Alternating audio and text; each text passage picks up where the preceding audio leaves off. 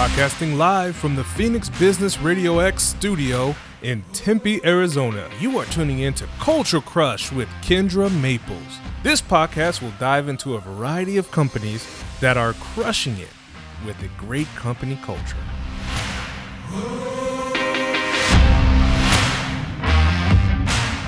Hi, everyone, and welcome to another episode of the Culture Crush Business Podcast.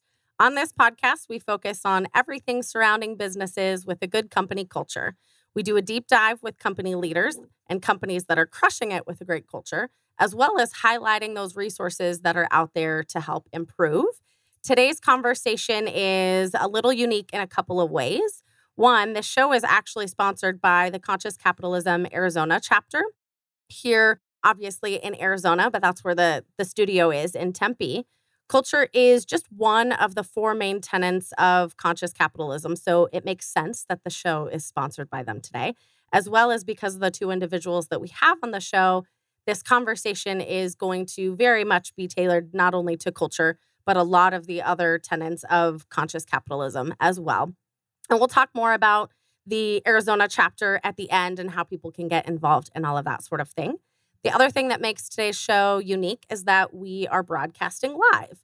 So I'll try and not drop any F bombs, but that also means that folks can chime in with questions, add to the chat, tell us where you're listening from. We'd love to see that. And so feel free to add all of that in the conversation and we'll address any questions at the end. With all of that being said, I am very excited to introduce the two gentlemen that we have on the show today one that's in the studio and one that's not. We'll get to that. So today in the studio, I have with me Adam Goodman, CEO of Goodman's Interior Structures, and also board member of the Conscious Capitalism Arizona chapter here. And then virtually today, we have Thomas Eckschmidt, the CEO and founder of the Conscious Business Journey, as well as co author of the Conscious Capitalism Field Guide and a bunch of other, other things that both of these gentlemen have been part of as well. So, with all of that, welcome, gentlemen. Thank you. Glad to be here. I, Thank you. Yes, I am so excited to have both of you. And like I said, it makes sense that this episode is sponsored by the Arizona chapter of Conscious Capitalism because both of you are very much in that. It's in everything you do with doing good business and having a conscious business and and having a purpose. And so I've followed both of you for a while now. So I'm really excited to bring both of you in the conversation together. So, one of the things that I want to start with, though, is just to kind of let our listeners in on the two of you. So, I want to start with Adam, I'll start with you. Tell us a little bit about you and Goodman's and how you got started with Goodman's. I know these things, but not everyone else does. Um, so, if you want to start, we'd love to hear a little bit about you. Well, thanks, Kendra. It's glad to be here. Uh, well, I'm an Aries. I think it all starts from there. That's that's a good point. I'm glad you start there. I don't know what that means. so I'm in a third generation family office furniture business. Uh, this business that I'm in in Arizona, New Mexico, is exactly the business I did not want to be in uh, all growing up with my life. I, I, I saw the business up close and personal at the dinner table every night. I wanted nothing to do with it. I wanted to be a newspaper publisher. I still kind of want to be a newspaper publisher, but plans have been delayed for a little bit. Uh, I went to work for Gannett Newspapers right out of school and was on a fast track to be a publisher when my father gave me the opportunity to to come back and see what it's like to own your own business. Uh, because uh, once that opportunity passed, he pointed out that wasn't going to come back. So that was 1993, and uh, now it's 2022, and I'm still figuring it out. I think we all are. the, the, the, the I, I guess I'll close the loop with this the reason I wanted to be in the newspaper business and why I'm so passionate still today about newspapers is the impact that they can have on a community. Newspapers um, can shine a light uh, where it needs to be shined and actually make an impact, change legislation, change voter perceptions, all those kinds of things. And so, uh, office furniture, I found out, was just about selling stuff, just just widgets, just selling them, and it wasn't particularly fulfilling. It's interesting and it's challenging, but not particularly fulfilling. So, uh, in the early around 2000, I pivoted the whole purpose of the company to not being just about selling stuff, but about being to, uh, how to make an impact on the community. And that's the big lesson from my career, I think, which is um, taking a, a, a, a mature third generation family business and pivoting it so that it becomes about something uh, bigger than yourself, and it attracts me. I want to get up every day and come to work because of the, I, I, this is important to me, and it attracts employees who want to come work here as well. And what did that pivot look like? Was it a pivot over time where you were figuring this out, or did you just have that moment where you're like, okay, this has got to change, or what did that process look like? It was on an airplane, uh, a flight between Orlando and Phoenix, and it is when it sort of all came flowing out of me. I wrote out this very ambitious vision. Was so embarrassed by the whole thing that I didn't tell anybody about it for an entire year. You remember, I'm young, and there's people who worked at the company longer than I've been alive. And so for me to go to say, hey, here's the new purpose of the company, everybody felt a little bit, you know, difficult. And so, um, uh, being someone who likes to avoid confrontation, I just put it in the, you know, my documents folder and forgot about it. I didn't forget about it. I just didn't know how to. And then I got encouraged by our marketing director who said, "This is amazing. You've got to tell everybody about this." And so that's the uh, that was the turning point. So then a year later is when you actually shared it with everybody. I did, and just now to close that loop. I'm sorry, Tom. There's another guest here, isn't there? We have we have an hour. We have time. Thomas, don't worry. so I I bring everybody together. We have a, we have a we're at a Mexican restaurant. We have breakfast burritos for everybody. Uh, I don't know, it's 150 people there, all there, and uh, I explain here's here's this vision statement for the company. Here's what we're about. Here's our purpose. And I I could see two people were uh, writing notes back and forth about halfway past uh, deep into the audience. And I, I knew instinctively that whatever was on that paper that they were writing back and forth was like the, the key to how everybody felt about this whole thing. I wasn't getting any feedback from the stage. I mean, it was, um, I imagined that I would read this and then they would like scoop me up and carry me off in their arms and parade around and like, Adam, Adam. like th- this is not what happened. Uh, it was dead silent. And then like everyone left and we picked up the chairs and we cleaned up the burrito wrappers, the little tinfoil and like all that. And then I found the note that they had left on the ground. And, and it was really quite revealing. What is that? and we'll be right back after this commercial message. What it said was um, I wish I had worn my boots today because the BS is so deep in here. Yeah. Brutal. Ooh. Yeah. Brutal. Yeah. So that's brutal. Yeah. Yeah. And when I got out of the fetal position, I decided that uh, I, ha- I had two choices. I either either give it up and say, well, I guess they don't like it, or I could double and triple down on it. And uh, and that's what we did. And now here we are. I love that that's your approach was that you take that and you double mm-hmm. down because when it comes to company culture in general, you have a lot of these companies, and I know a lot of them that have done it, right? where you say, "Oh, this is our mission. These are our values on the wall. This is what we're going to do. This is what, how we're going to." And it's the same thing. It just kind of fades away, and people go back to the same culture and back to maybe the wrong culture, the toxic culture, right? But once you open that up, people are expecting something to happen, whether it's good or bad. So whether that note said that it was BS, they're still hmm. expecting something to happen because you said it. you bring up a really good point, which I think is um, if I had not seen that note, I, pro- I, I probably would have said, okay, I said it. It's up. It's up on the wall now. Right, we're good now. Now, will everybody? Yeah. And, and, so, because I saw that resistance, is I realized, oh, I got to work a little harder than just yeah. type something up and, and read it. And that actually probably was turned out to be a gift. It's a shame that I fired them, but over that note, because they push. I mean, that really helped push. It, totally, right? It, it, it was. Yeah. Um, if I hadn't met that resistance, I wouldn't have pushed through it, and um, that that is that is certainly true. Yeah. I really thought all you have to do is write it and read it, mm-hmm. and then everybody just does it. Yeah, yeah, but there's a lot more. Turns out, and we'll get into that. Yeah. All right. Thomas, how you doing? Hey, good. I'm just so excited hearing that story again because it's, you know, uh, Adam, you, you told me that before, and listening to this again, it just brings more strength to all the change, how the change should happen. And before, you know, I, I want to connect to that story. You know, whenever we work with companies to actually help them express their purpose, once in a while we come across a company and say, you cannot express your purpose now. You need to offer people evidence that mm. that's the path you're going to. And I, maybe this was the biggest challenge because you said, this is out of my heart right there. This is what, where I'm going to go. And if you had actually made decision based on that purpose, investment based on that purpose, once you brought it up after six months of 12 months, people say, Oh my God, now I understand what's going on.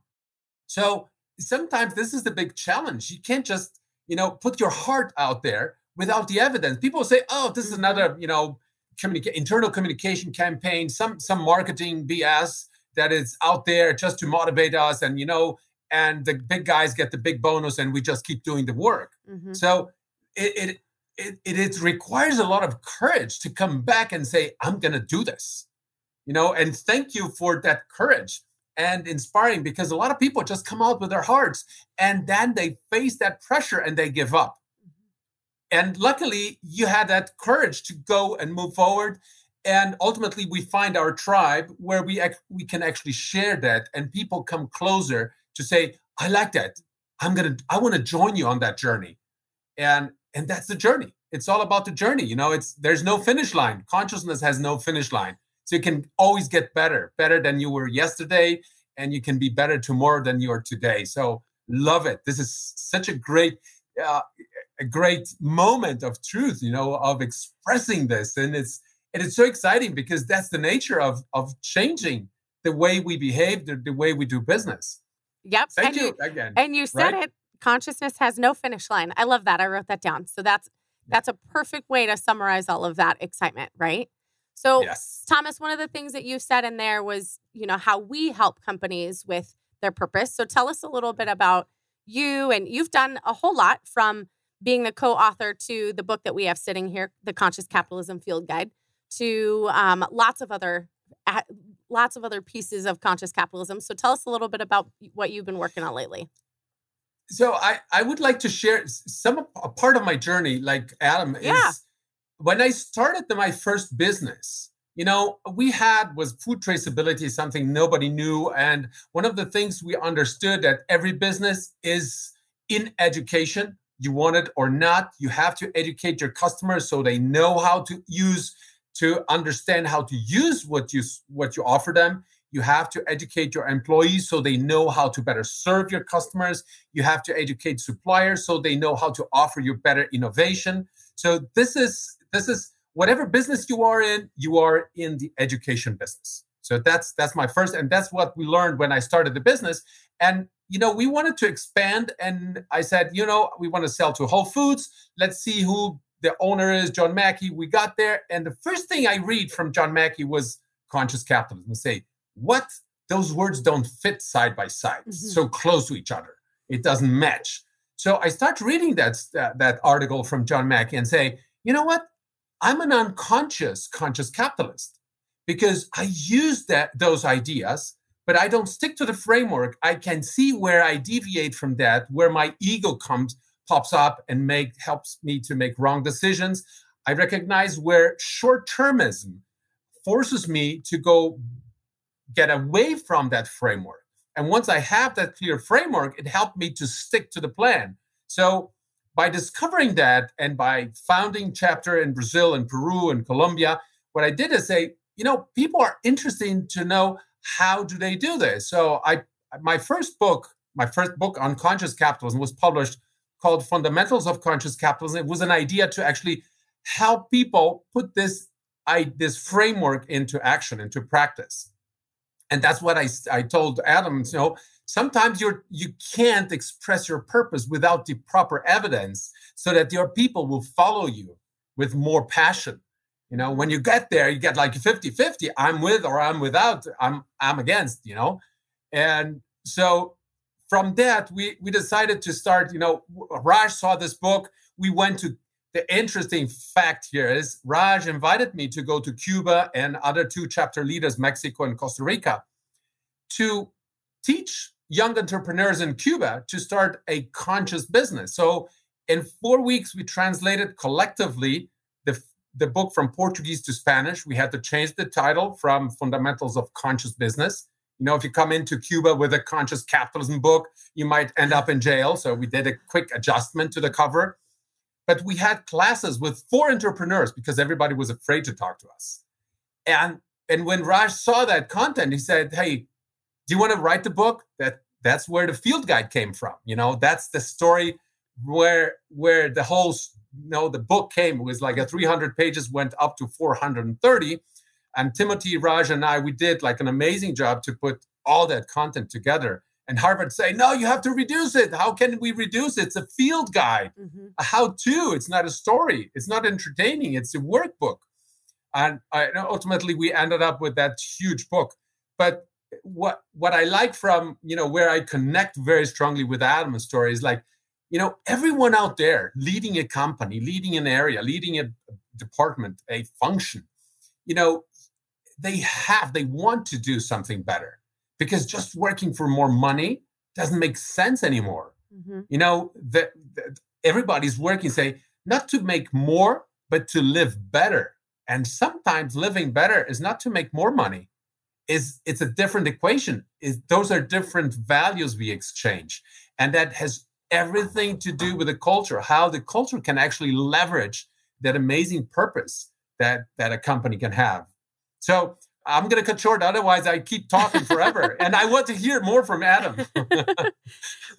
One of the things that you said though was, you know, anybody out there that's leading, they need they need something better, right? They want something better.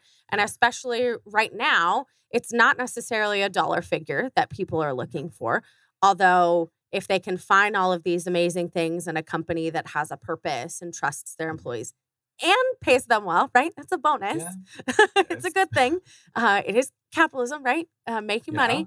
Um, but as far as, you know, folks are looking for these other things now. They're looking for companies with purpose and and trust and things like that. And both of you mentioned that there has to be practice behind it. There has to be evidence behind it, right? Yes. So this question is for either one of you. Thomas, it could be from the perspective of teaching that to leaders, or Adam, from you, it could be teaching leaders, or just the perspective of Goodman's.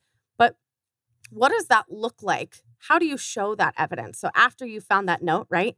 And you had to double down and say, okay, now I really got to make this shit happen. I said it. They're calling BS on it, right? What does that look like? What does that evidence look like? Or what should it look like? I, I can I can tell you where mine came from. 'Kay. Um, so before that that plane flight from Orlando to Phoenix, I spent a year talking to all of our employees and lots of our customers, and I asked each group one question, um, and just let them riff. The question for employees is why do you choose to work here, Mhm. and the question for employ for customers was why do you choose to do business with us. And um, I just wrote down everything I heard on little yellow legal pads. Um, everything, everything, everything. Didn't didn't try to synthesize it at all. Didn't try to process it. Just captured it. And then when I got on that flight from Orlando to Phoenix, I pulled it out and I carried them around with me, all these legal, legal pads, and I read them all. And and what washed over me was um, this idea about the impact we already have on the community. It just had never been framed for the employees before. This is what they do. Mhm. Um, I got uh, uh, dozens of stories, but um, uh, a, a simple, easy to understand one is we do a lot of work with healthcare, with hospitals. And um, in the patient room, you've got a recliner, and the recliner is important to the patient being able to heal. It's to make them comfortable to ambulate, all these kinds of things. Well, those recliners break with some regularity because people are very abusive to their furniture in hospitals. If we could just take a moment to have a public service announcement, stop being abusive to the furniture in hospitals. Okay. Be gentle. They break Yeah, eventually. Right. and so when a recliner is down, a patient room uh, is, is unable to access that kind of care. Well, we've got a team that is a, a, a tiger team that jets out and um, fixes that within 24 hours. You make a call, you got a recliner down. We carry around the, the mechanisms in our vans. We go out, we fix it, and we put it back. Well, the reason we do that so quickly is because we know how important that the recliner is to the patient healing. Well, that's making an impact on the community. That's that's changing the healthcare uh, experience for a patient. Mhm. I can talk to you about this with higher education. I can talk to you about corporate work. I can talk to you about government work. In all these domains, we do some really uh, interesting things that are improving the community. We're helping student learning outcomes. We're reducing the cost of government, really making an impact in the community. Mhm. Then our employees talk about how proud they are of the philanthropic work that we do and how we're out in the community representing. And so you add all that up, and to me, that's the evidence of we're we're changing the community. We're making an impact in the community. And so when I did stand up there at the breakfast burrito uh, event, I was able to cite those examples. But then the hard work of doubling down, as Thomas talks about, is um, I've got to, anytime I catch somebody doing, still to this day, somebody doing something right in the company or getting a feedback from a customer about something, I tie it back to our purpose. Mhm. So you can be the receptionist, you can be the accounts receivable person, you can be the warehouse, anywhere. I can I can draw a line for how what you've done has made an impact on the community, and that's how it keeps getting reinforced. That's how it keeps getting reinforced. Handwritten notes notes home. Mhm. Um, I write a lot of handwritten notes to employees home, making that connection. Hey, the work you did today, here's how it impacted the community and- and fulfilled our purpose. Well, what I like about that is now the whole family sees, and now they're all engaged in um, Yes. in being proud of of their employee. hmm And then See, what happens next is that whole family becomes Yes. advocates, Yes. right? Yes. And then if there is a day where that individual has to work late or something happens, that family is more okay with it, right? With a shift, maybe one little stressful day that comes along because of the big picture of what you're doing and the impact that you have on that family. Sure. Or they get another offer from somewhere else for a, a dollar more, or, or uh, all kinds of things. We, you're right. We've got advocates inside the family, hmm Absolutely. Thomas, what were you going and to we add? have a fantastic Oh, dental yeah. plan. I guess that's important too. No one, no one leaves our dental plan. The best. yes. and and that's the beauty that's interdependence that you're recognizing that you know our bit the business is interdependent on customers on suppliers on employees on even on their families on the surrounding communities where established a business. And one of the things we we explore a lot is that how strong that bond with the family is. And it's amazing that adam sends those notes out. And sometimes i've seen ceos sending notes out celebrating uh, an achievement from an employee not the note never goes to the employee. They send it to their parents. Because what the Hmm. parents do they send it out to all the you know they go to the supermarket to the pharmacy to the gas station and they keep sharing it in small communities. And that promotes the business that promotes the employee. The employee gets more makes more business. So the whole system grows just by involving the family. Because ultimately parents want to be you know want to recognize the great work the kids do and the kids want to see that the parents feel good about what they're doing what they're delivering so that's a you know and this is what i like about capitalism some people just focus on the financial exchange for time or for product or for service Mhm. and when you elevate you know you go to a higher ground you understand that's the emotional salary that Mhm. are other dimensions you know the the knowledge you you you know you can you you can produce an ex- excess of knowledge of emotional of good emotions and uh, technology and so many other dimensions of value creation. And ultimately when you go to a conscious company you see that value being created. And the beauty of that and when you look at the data the after crisis com- conscious companies come out stronger Mhm. because when the customer can they buy more from conscious businesses. When the supplier has ideas they will bring them first to conscious companies. When the community has to defend or protect or hold on to something to somebody they will hold on to the conscious businesses that have taken care of the, com- the surrounding communities. So that's the beauty is non-financial profit being created that converts into more revenue into financial revenue financial profit. So it goes back to culture. How do we expand that con- that capitalism from the financial perspective to a diverse multitude of, of value creation? And I, I like to be very simple say let's go to the sustainable development goals.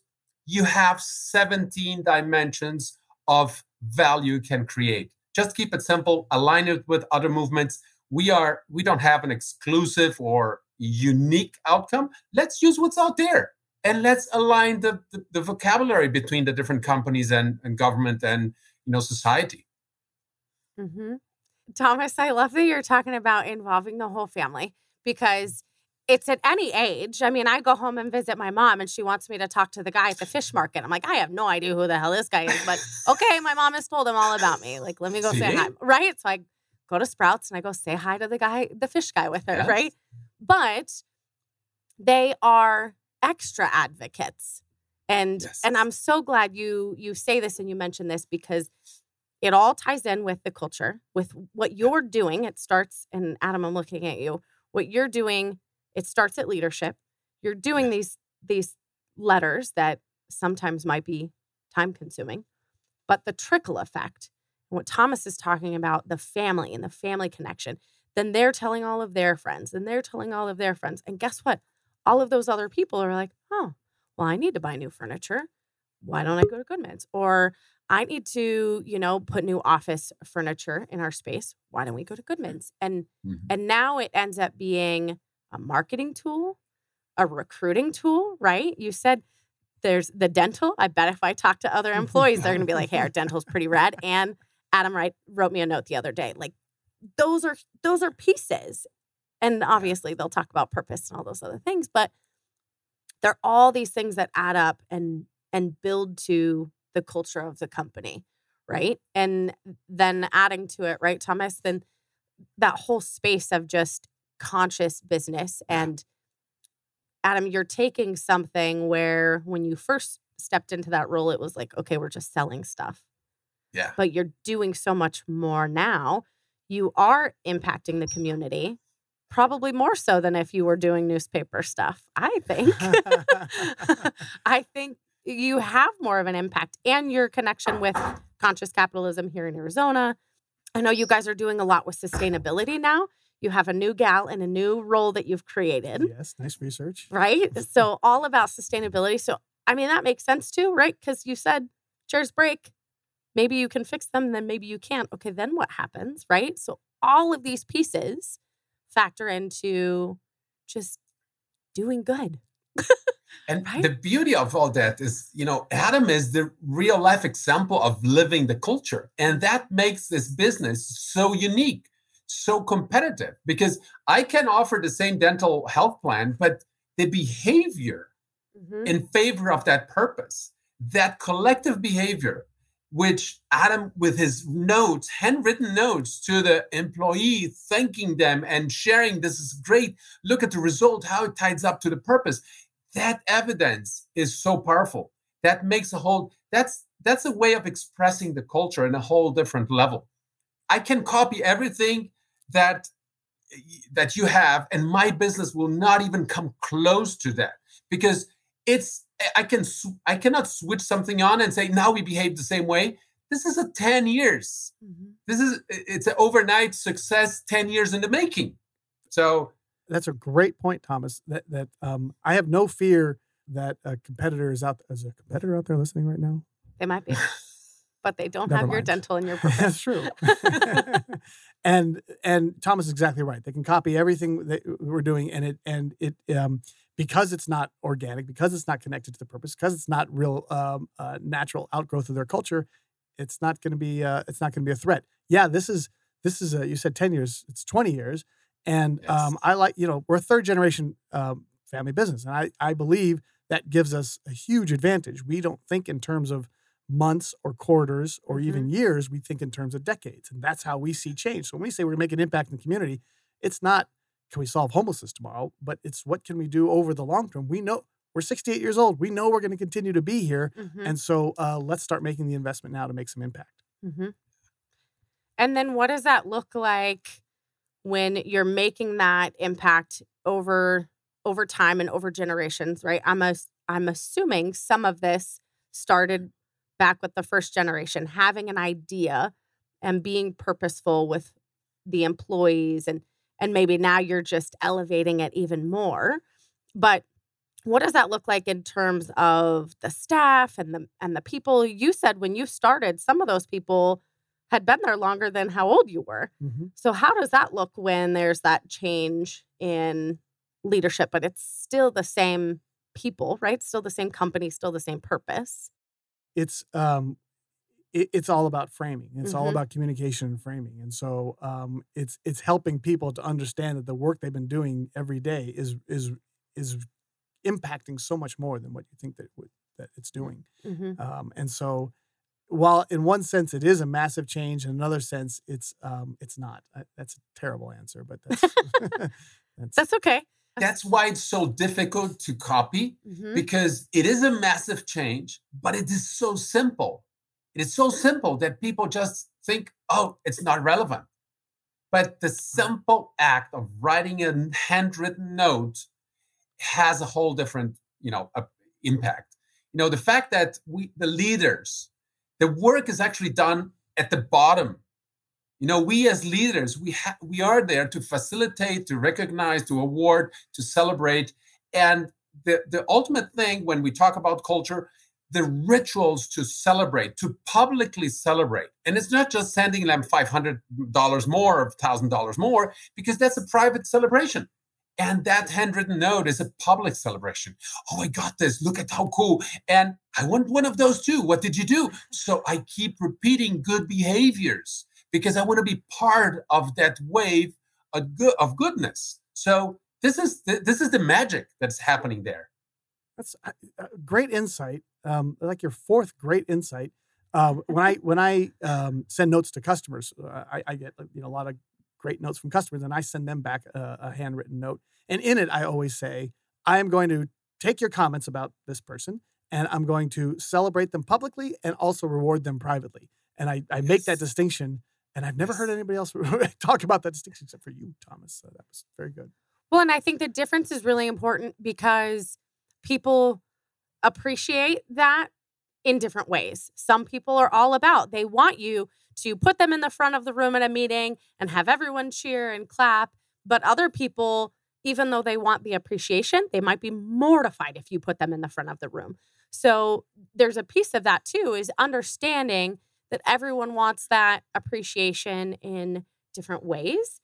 And that's why the note is so cool because they can share that note with everyone or they can just take it and fold it up and know that that was a really important note that they got and they don't have to make a big deal. Yeah, unfortunately, I but then you completely agree. But I, I do do it publicly. Yeah, and, I, am well aware that some people don't like it. It's, I, look, yesterday I moved my daughter into a. She's doing a program at UCLA, and she had to move into the dorm, and I um and I made her bed, and I did a really nice job, I might say, made her bed, and the other parents in the dorm applauded. I like, you know, I can't tell you how gratifying that was to get the applause for making that bed. So I'm that guy. I, I would like to be celebrated up there, um, and I'm I'm not sensitive enough to people who don't like that, and uh, that's a huge blind spot for me. So thanks for reminding me of that. But it's we're learning, right? And yes, and but I think this is something that actually evolves. Mm-hmm. People that like that celebration, like that culture, will come closer, and those that don't like, then you know, the first guys that with a you know moving that little handwritten note back and forth on the first meeting and saying this is whole BS, and say, you know what, they were not ready for that, or they were not, you know, they were not part of what you were building. Mm-hmm. And ultimately, what happens is culture is something very important to attract talent. Mm-hmm. It's employer branding. So this is what we are out there. And people say, I want to be part of them. Zappos has a, is a good example. The, the recruitment process at Zappos is tougher than Harvard. So what do you mean? More people apply to work with Zappos than apply to, to study in Harvard. That's the point. People love it. I want to be part of that. That's my tribe. And ultimately, when you get that ex- that kind of feeling or that kind of attraction, you know, you you build just a stronger tribe. Mm-hmm. And Thomas, I'm glad you say that because back to how you're announcing and you're making those appreciation moments public, you don't have to not do that, right? Because it's part of your culture. So that's the other part of culture that I love that's just fascinating is you can have 10 different companies that all have a great culture but if you take one person from one of those companies and you plug them in mm. at another, it might not work at all because they're part of the culture of where they are. And mm. especially with different industries, that's going to be a factor. Military, construction, medical, right? You said you do a lot of work with um, furniture in, in hospitals. My sister is um, very much in the medical field. I am not. If you flip flopped us, even though she works with a company that has a great culture, I might not do very well. Right. And so that's a piece of this that we have to remember too is culture is so unique. And mm-hmm. like Thomas said, people want to be part of the, that tribe, but they want to be part of that tribe. Right.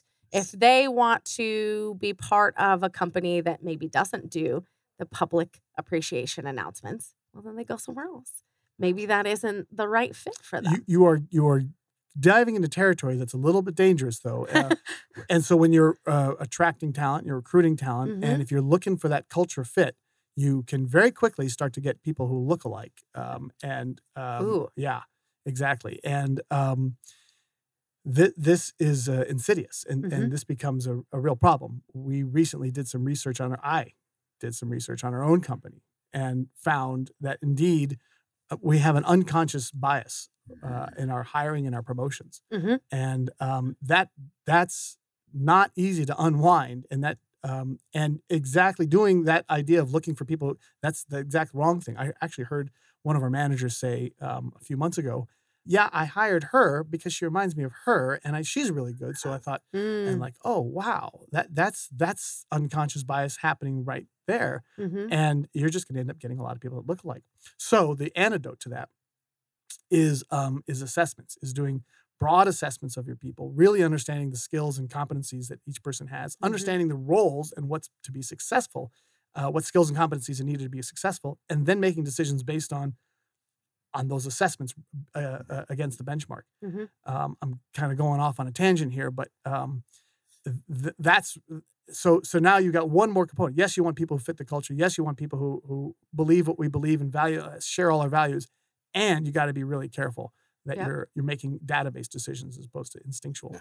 So then how do you balance this? Because I watched you when you talked at the local first um, Good Business Summit, and you talked a lot about that you did this assessment and you saw that there there was some systemic racism that wasn't happening intentionally, but like you said, these hiring managers are like, oh well, I saw these characteristics of this other person that I know, so they might fit.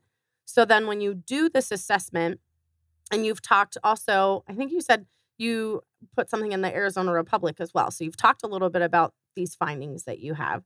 So now, what does that look like? You you want to find people that are the right fit, right? We always talk about a culture fit, but really it's a culture add is what we're looking for now. That's right. And so, what does that look like when you have done this research and you've done these assessments, and now you're trying to bring in different talent and and have it be completely diverse? What does all of this look like for you now? Now that you've done this, these assessments and you've seen this, The big advantage our company has um, is that w- overall, um, our census overall is uh, matches Arizona, like almost point for point. And so we have the talent in the company now. It's just distributed wrong. It's uh, uh, like 90% of our installation field team are Hispanic males. And I want to say like 10% of our sales team is Hispanic. So these are all talented furniture professionals who know the industry very well Mhm. why why are those people in the field as they progress in their careers and they're moving into project management over here or in operations over there but not into sales what is it preventing us from seeing their uh, that potential.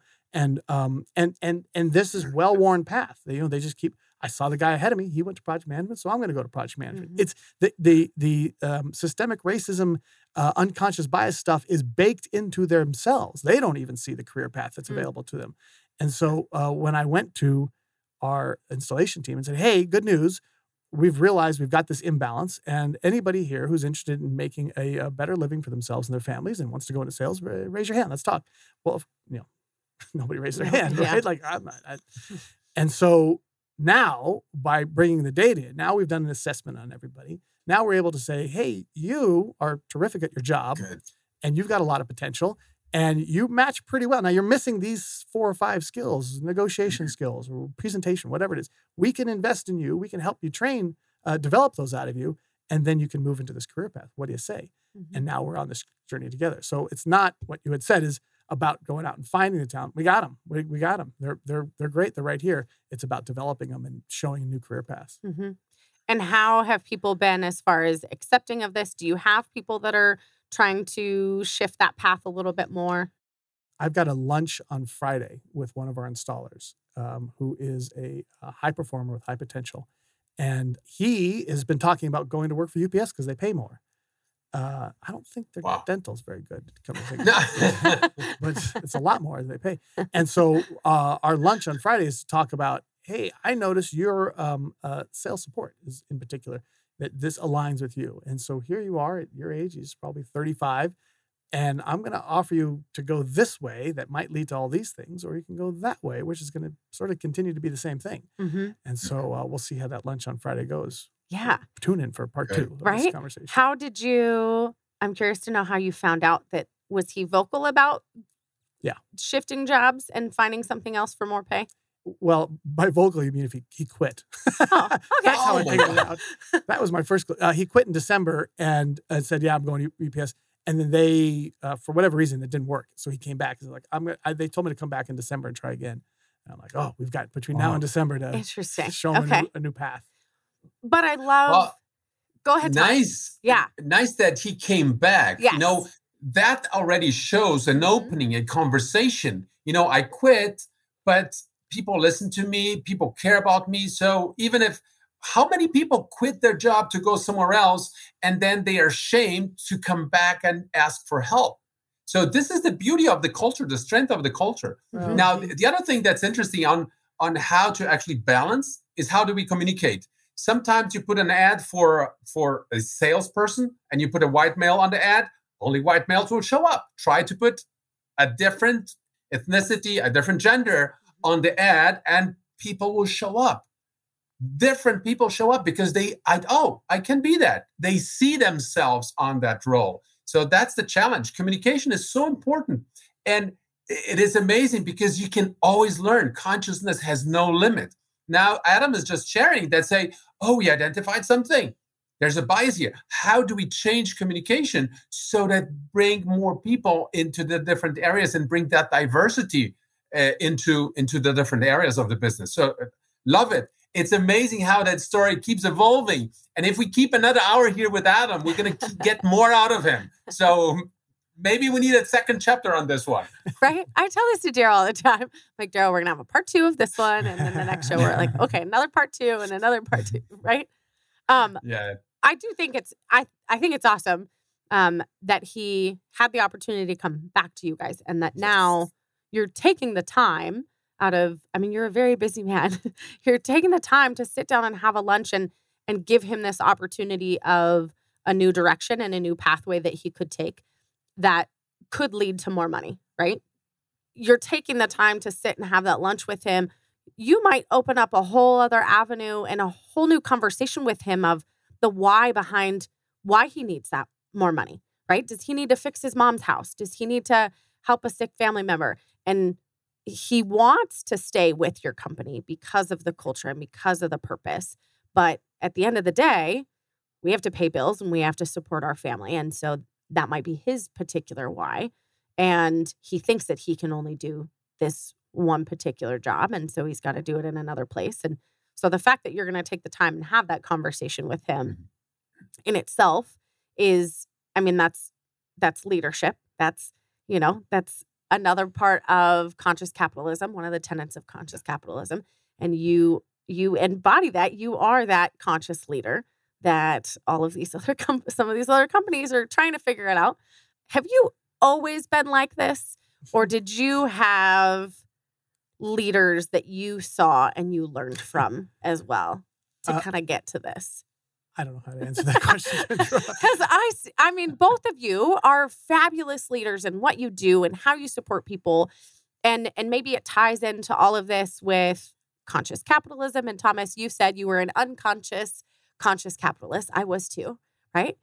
You've obviously nobody's perfect, right? I'm sure there's things about your leadership that you're learning and growing too, but you're just more cognizant, and it seems from our conversation, it comes a little more natural to you. I, I so when I worked at the newspaper, um, you know, here I am with big ambitions and ideals and how important newspapers are, and I saw some really bad examples of leadership. Um, here's a story I've never told publicly. Um, the publisher, oh, this is gross. I'm, you know, 22 or something like that, right? And he he puts his arm around me and and he's sort of surveying all the cubicles which by the way i was like the only one who could fix the cubicles when they needed to go wrong like i was the guy they called and the new kid anyway he surveyed all the cubicles and he said uh, oh, this is gross um, he's i can sleep with any woman here that i want to Is that not the most disgusting thing you've ever seen? So I've seen some stuff. That's how you. That's how I've learned from all the bad examples. That's right. That's really more what it was. Like, okay, Yeah. I don't think that's what I want to do. I'll try something else. you you note. Okay, that's not that's not how I'm going to do this. Yeah. How about Yeah. that? I definitely I've I've learned from bad examples. I had a boss one time throw a chair across the room at another employee. Wow. Yeah, he probably needed to fix that chair. What kind of chair do you know? I Yes. don't remember what. It was a rolly one, and it didn't roll after that. wow. Yeah, and that's when I went, hmm. I don't think I I- should I- be here anymore. okay. That's not for me, this place. Yeah. One one interesting thing that we see, you know, Adam expressing a lot is, you know, that decader approach. I'm not here for the next quarter or next year. I'm here for the next decade. The question is Mhm. what I'm going to do on the next decade. What are what I'm planting now that will grow and and make shade for the people coming uh, on on the same path be, be after me. Mhm. Uh, and the interesting thing is the learner approach. We can always learn more. It's an infinite game. We can always be better. Mhm. So it's it's getting away from that finite game. So I reached 10,000, 20,000, 50,000, 100,000, a million. It's like better. It's it's a different metric. You know, to be better is something that is defined by others. I cannot say I'm better than you. Others have to uh, compare and say I can say I'm bigger because I established a metric and I say I reached that metric and you didn't. So that's you know that's the different game we can see that a conscious leader plays is like the infinite game is I can be better tomorrow than I Mhm. am today and this is a continuous improvement. This is a journey. It's a learning journey and you can always learn and when you open up to talk to a an employee and say I thought that would be better and they come back and that's a great example and people will say you know what you think it's going to be better there it's better if you talk to your leader Mhm. and design your own path. And you know, I, I like to share in in December and November, I was in New York. So I, I took an Uber driver and I said, Yeah, how long are you driving? So oh, a year. Well, you try you started Uber in the middle of a pandemic? Yeah, yeah. What did you work before? I was a manager at fast food restaurant. So, oh no, you're making more money. Said, No, I live better. Hmm. Well, doesn't it mean you make more money? And that's the question. What does everyone in our team want? You know, do they want to? Do they need more money? Do they need more time? Because everything it's it's capitalism. How? What are the values we can trade? And he said, no. I need better a better life. I need more time with my family. My kids are growing up. They are young, so I want to spend that time. You know, the money is enough. So, but we find different ways to actually go around Mhm. and but the time is precious at this moment and maybe later i can work longer hours so lo- love that the fact that you know taking the time to talk to somebody who left and is coming back and say well let's let's design your journey hmm And like you said, everybody, we can always be better. We're always Yes. learning, um, reading new books and listening to podcasts and watching Mhm. webinars and things like that. That's how we can get better. And I think part of that too is in these conversations that you have with staff, right? Is that open dialogue of how to help them to be better. But you're learning, I'm learning, you know, having those open discussions of what can I do but better, right? Because they they might have some some tips or feedback. Maybe they won't write it on a note that says it's BS, but it's it's all a continuous journey, right? And that's the thing that's so cool with looping in conscious capitalism and the tenets of leadership and stakeholders and culture and and we're learning all of those pieces too, right? And we learn from each other and so Thomas, I'm glad you you added that just about this journey, right? And Adam with helping this individual, if he can shift and he can learn something that maybe he had no idea that was an option. Um, you know, we're helping everybody be better. And in the end, it's conscious business, right? Everyone wins. Everyone gets better. it's a journey Yeah. ultimately it's a journey you can keep improving and you keep you know delivering more value and people will actually go back to where the value is better hmm than just you know more money Well, ultimately there are other dimensions of value that you have to take into account on your uh, you know in your development on your career I, I should disclose he has an impacted molar, and so he needed to come back on our dental plan. so let's not get. Hey, it's a win-win. Everyone gets better, better teeth, better. I, I love pay. the dental plan. I'm almost applying to work there because of the dental plan. You know, We got about fifteen percent of our employees are uh, uh, uh, had a temporary lapse of sanity and went somewhere else and have come back. So yeah, we do we do welcome them back with open arms for sure. Uh, you know, Thomas brought something up something up that I want to talk about this, with this Uber driver example and who's looking for a better life and more time with his kids, this gets to the idea of uh, remote work Mhm. and um, and how is that um, how, how do you how do you balance uh, giving people the freedom to be able to spend time with their families and and still creating a culture? Mhm. That's the um, um, the the battle we're all in. Personally, at Goodman's, we are not requiring anybody to come back to work. And when you're in the office furniture business, this is a little difficult. There's a catch twenty-two in this. Yeah. We're redesigning our space right now, uh, sort of a post-pandemic redesign to th- to rethink why we have an office and what's the point of the office. And uh, we want to continue to let people work wherever they want to work. It's working very well for them. They don't have to deal with rush hour and, and they Mhm. got kids and all that. That's great. And we've had record years, you know, every year since the pandemic. So clearly, this is They're- working. They're still getting their job done, still- even if they get a load of laundry in too. exactly.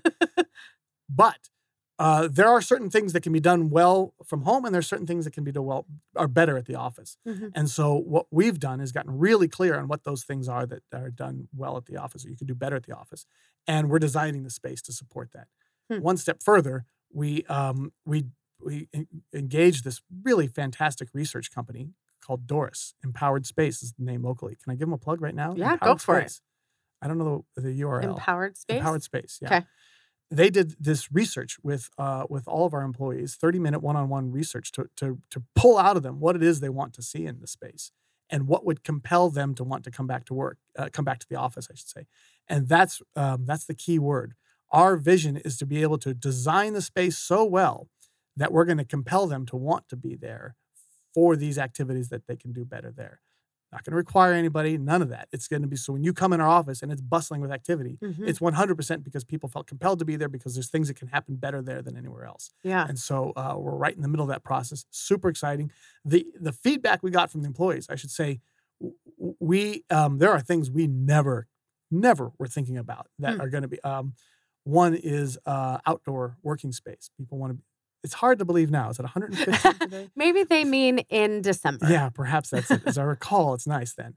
Um, so well, we don't have an outdoor working space, but we're building an outdoor working space because they said that's the kind of thing that they that they want to do. They like going to coffee shops because they can sit outside and, Mhm. and work there. So all right, we're gonna put there's a, a whole bunch of these little Uh-huh. decisions that are being made um, coming right, and we're able to say when we communicate back to the employees, hey, here's the things you said. Here's where they all are uh, all all happening. That's the beauty the beauty of this is you know when we think about uh you know uh the the fact that people don't want to work in the same place look at southwest airlines they don't work all at the same place to have that strong culture Mhm. there are in different like 500 800 different planes flying everywhere in the country and they still have a, the strongest culture Mhm. because what they have is specific rituals that bring them together for the celebration and this is what makes the difference. That was, that's what strengthens the culture. Because otherwise you know say, well southwest airlines would never have such a strong culture. Interesting how you know how to identify these are things we can do better together and these things we we don't have to be together. It's sitting on a desk and doing some work on excel file or responding emails. You don't have to be together. And that's the beauty. There is room for both sides. It's not either or it's and how do we combine the two situations Mhm. Love and, it. And taking the time to do the research, do the assessment, and figure out that balance because it's definitely still a big controversial topic of in person or remote. But if you can do the job and, like you said, and have some record years while people are at home with kids and laundry and whatever, something's working. It's working. Yeah. So let it keep working that way. That's right. I I mean, honestly, the only problem is that we're in the office furniture business. this is true. It's the only problem. You want everyone else in the office, but your stuff doesn't have to be in the office. This is good for you, not so much for us. Not for us. I but, love but that. here's the thing adam you know you have to start the change before somebody changes the world ahead of you and you become irrelevant So now that you are moving and changing and telling and helping your customers, now you don't just sell furniture. Maybe you're going to the next level. You offer different workspaces, different, you know, in different places and different. And I think that's that's the beauty by experimenting inside how you can actually offer the same experience to to your customers and that becomes a much bigger tribe that's interdependence they say oh we go with these guys they always bring new ideas and new new ways to do business That's the plan. Yes i see that i can feel that okay, so we are approaching the top of the hour. So obviously, we're going to have the discussion of we have to have a part two. We always say that, but we really need to. Um, a couple of things before we wrap up. I do have a question I want to ask that came through in our live chat for Adam. It says, I'm curious, what are the top two or three things that the research uncovered that could be done better at the office versus at home? Well, uh, obviously, um, here's here's uh, paradoxically, I guess I should say. So before the pandemic, people would um, work from home to get heads down focus time to be able to quiet. I, I don't want the distractions. Well, now because your spouse and the kids and everybody in the Oprah's there and the refrigerator's there, like now they want to come into the office to get the heads down space. So we're designing a lot more uh, private little havens that you can go, close the door, put music on, whatever it is you need to do, and and it's got all the uh, tools that you need. It's workspace. If you're a designer, you need to lay out plans or colored markers or big screen monitors, whatever it is you need, and you can come in there and shut the world off, and and you won't be bothered in there. Um, so that's that's That's you know cool. we were going full open. We were our office is completely open, and we're going the reverse way now. yeah, Um, so that's one. The uh, outdoor was the another outdoor one, that I I like about that one. um, the, and and socializing is Mhm. something you can't do at home, and they do like to socialize with their with their colleagues. Mhm. So we we've got to find space. Uh, we, we already have a bar, and we've got a, a, a beer tap, Goldwater beer on on tap, by the way, and um, and so now we're going to double and triple down on that social space to be able to allow people to come in and and interact with each other and stay away from the people who are trying to keep their heads down. Nice. I like that. I think it's interesting how it it is backwards from what it was before, where you go home, you focus, and now it's the opposite. Mhm. Um, I'm going to ask one more super fast question that popped up, and then we're going to wrap up. Um, the last question, Adam, is for you. It says, I'd like to ask Adam if he had to, quote unquote, invite someone to leave who didn't fit in the culture. If I've ever had to do that, Yeah. Oh, yeah. If you've ever had to invite somebody to leave. yes. That Is was a good just good Yes or no question? yes, of course, sure. Yes. how Um, did you do that How How- the you question is how did you do that well, I don't, I don't get the mechanics of how how I did it, but um, sure, we've had very high performers who um, didn't fit the culture, Mhm. and um, it's um, yeah, it's happened several times actually, and uh, the company's always better off at the end of the day afterwards, Mhm. and um, I just rather not say any more about that. That's okay. We're running out of time anyway, good. so Yeah, you're good. Being respectful. We Oh. have Daryl. Do we have time? Now they're all coming in. Okay, Daryl said so. So we have one more question. This is I for keep- Thomas. I keep saying this. This is another question for Adam. Fuck. It says, um, I'm reading the whole thing. It would seem somewhat counterintuitive that an office furniture company would have record years during COVID when so many teams were not in the office. We talked about that. Hold on, I'm scrolling. were these contracts signed before the pandemic, or are company leaders more future focused than we might give them credit for as it relates to the furniture of workspace? Yeah, great question. Certainly, there were some things that were just had too much momentum, big buildings being built that were just not stopping. So that's definitely part of it, but certainly um, not the majority by any means. There's so much change going on in the office now as everybody's going through this idea of rethinking what the space means to them. Yeah. And that change means you got to change your physical space as well. If you're shrinking down into smaller space because you don't need it, well, that's you can't take the old stuff into the new space. You got to get all new. It's Mm. a lot of a lot of that going on. So Mhm. um, that explains it. I love it. Thanks for your skepticism. And there are chats in there that say hi, Thomas. So they're not Thank they're you. not forgetting you. hi brian Those are in there too. Okay, so as we wrap up, I do want to mention one thing. So I always on this show, I always ask the individuals that we have on, if you could summarize your company culture in one word, what would it be? And I absolutely love that the two of you answered so similar because Thomas said purpose and Adam said purposeful. Right on. So those moments make me happy because it was a beautiful match made today. um, so why? We've kind of talked a little bit about this, but is there anything else, Thomas or Adam, that you would add to why that was your word that you chose? I'll let Thomas go. Okay. I, I think, you know, when you talk about purpose and when people have that sense of why they do what they do, the contribution, uh, you know, it's it's not money as a consequence, how much money you make, what Mm. what's your uh, you know, what position you have. You know, y- ultimately you work because you love what you do. And when we think about purpose and when people understand that, the impact they have, that's the biggest reward you can get is people recognizing your presence as doing something good to the community you are, you know, involved with.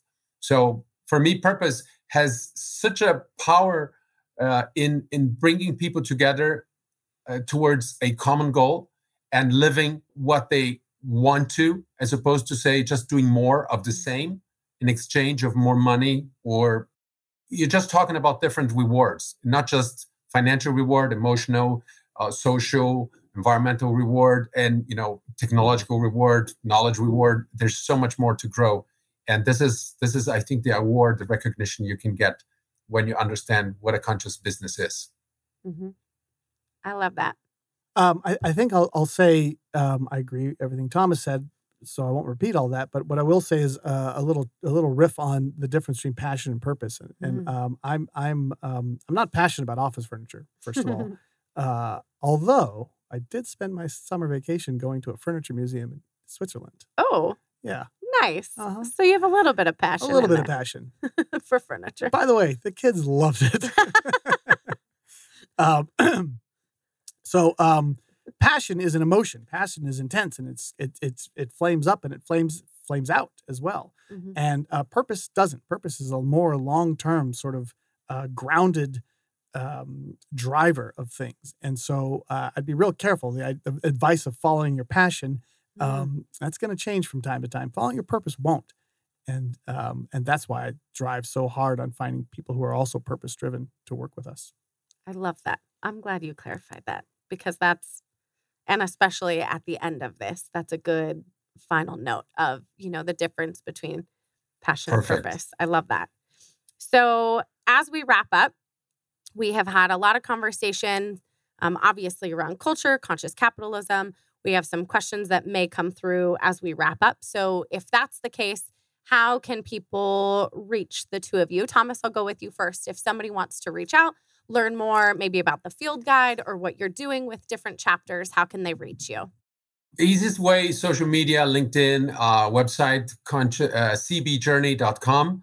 Uh, that's the quickest way to get in touch. And, um, you know, we have uh, consultant certification programs, we have board of directors programs and leadership programs. Ultimately, what we want is, you know, once you change leaders or you have uh, more consultants doing this kind of work, we accelerate. My purpose is to accelerate the upgrade of businesses. So, you know, and building uh, more consultants, creating, you know, qualifying more consultants is also creating competition. But ultimately, the world is so big. There's so many people, so many business out there. We need more help. The, every every person in you know willing to come into this journey is welcome. And the best part of it, we always learn more. So people think I'm teaching them, but I'm learning so much from every cohort of consultants that we we certify that we come back and upgrade the program every time. So thank you for all the eight, more, more than 800 consultants have gone through the program, Oh. 21 countries. That just gives so much learning for our group and every every new uh, certification program we deliver. Yeah, no, that's awesome. Cool, very cool. Cool. Thank you, Thomas. And Adam, how about Thank you? you. If folks are trying to reach you, Here's or the learn more about that about dental my plan. name. my name is Adam Goodman. If you break it up into syllables, it's a damn good man. Aww. Isn't that cool? Thank you. Yeah, Daryl's Daryl's giving an applause. It's amazing. Isn't that nice? so my email address is Adam Goodman, a damn good man, at goodmans.com. I'm writing it down like that. How when when did you determine Uh, this? sixth grade. Nice. Um, a friend of mine was reading my lunch bag and he's, he claims he's a slow reader. He's like, uh, damn good. Hey! my parents had no idea. That's so fun. Isn't that great? I love it. All right, you know well, how many student council elections I won because of this? it's about the last time it was useful. nice. Well, now it is because I'm going to write That's it true, down, and now we've told everyone. So now this is how they're going to find you. Perfect. I love it. Um, perfect. Okay. There's a lot that we covered today, a lot of stories, a lot of tips. Those are my favorites, is the example stories too. So hopefully everyone got a little bit out of this. So I do want to mention again that this particular episode was sponsored by the Conscious Capitalism Arizona chapter. Um, and I just want to point this out that I really appreciate them seeing the value in having the two of you on and having this conversation about conscious capitalism and therefore sponsoring. So, a little bit more about conscious capitalism. The Arizona chapter is a nonprofit organization whose purpose, in partnership with the Conscious Capitalism Inc. chap, so um, international, is to build a movement of business leaders improving the practice and perception of capitalism in order to elevate humanity so that billions of people flourish, lead lives infused with passion, purpose, love, and creativity. A world of freedom, harmony, prosperity, and compassion. That's a lot of words. Really, in the end of all of that, it just means elevating humanity through business. That's what we're doing. That's what that mouthful was. Um, so, thank you to them. And then again, everyone else for listening today. On this podcast, we focus on everything surrounding businesses with a good company culture. We deep dive into companies that are crushing it, and we bring on resources that can help grow culture as I- I, thought crush was like uh, as in love, like you you love some culture. I mean, that didn't- too. Yeah. Somebody's brought that up to me recently. I, I- so I, wouldn't have come on if I crush. That's, that's a bold statement to say we're You're crushing, crushing it. Yeah, I'd rather just say it's we love culture. we can do that. Okay, good. Crushing in love Yeah. of culture. Good. I like that. Um, and all in It's that all, perspective, the crush perspective. Right, We it's have a crush crush on culture, on conscious That's right. culture. That's exactly right. That's I like right. it. We have options here. I like it. Um, all in all, Culture Crush has vetted resources and partnerships to help companies with improving their company culture. So that was a lot to handle today, but I'm very excited that I had the both of you on. And thank you. And thank you to everyone for listening today.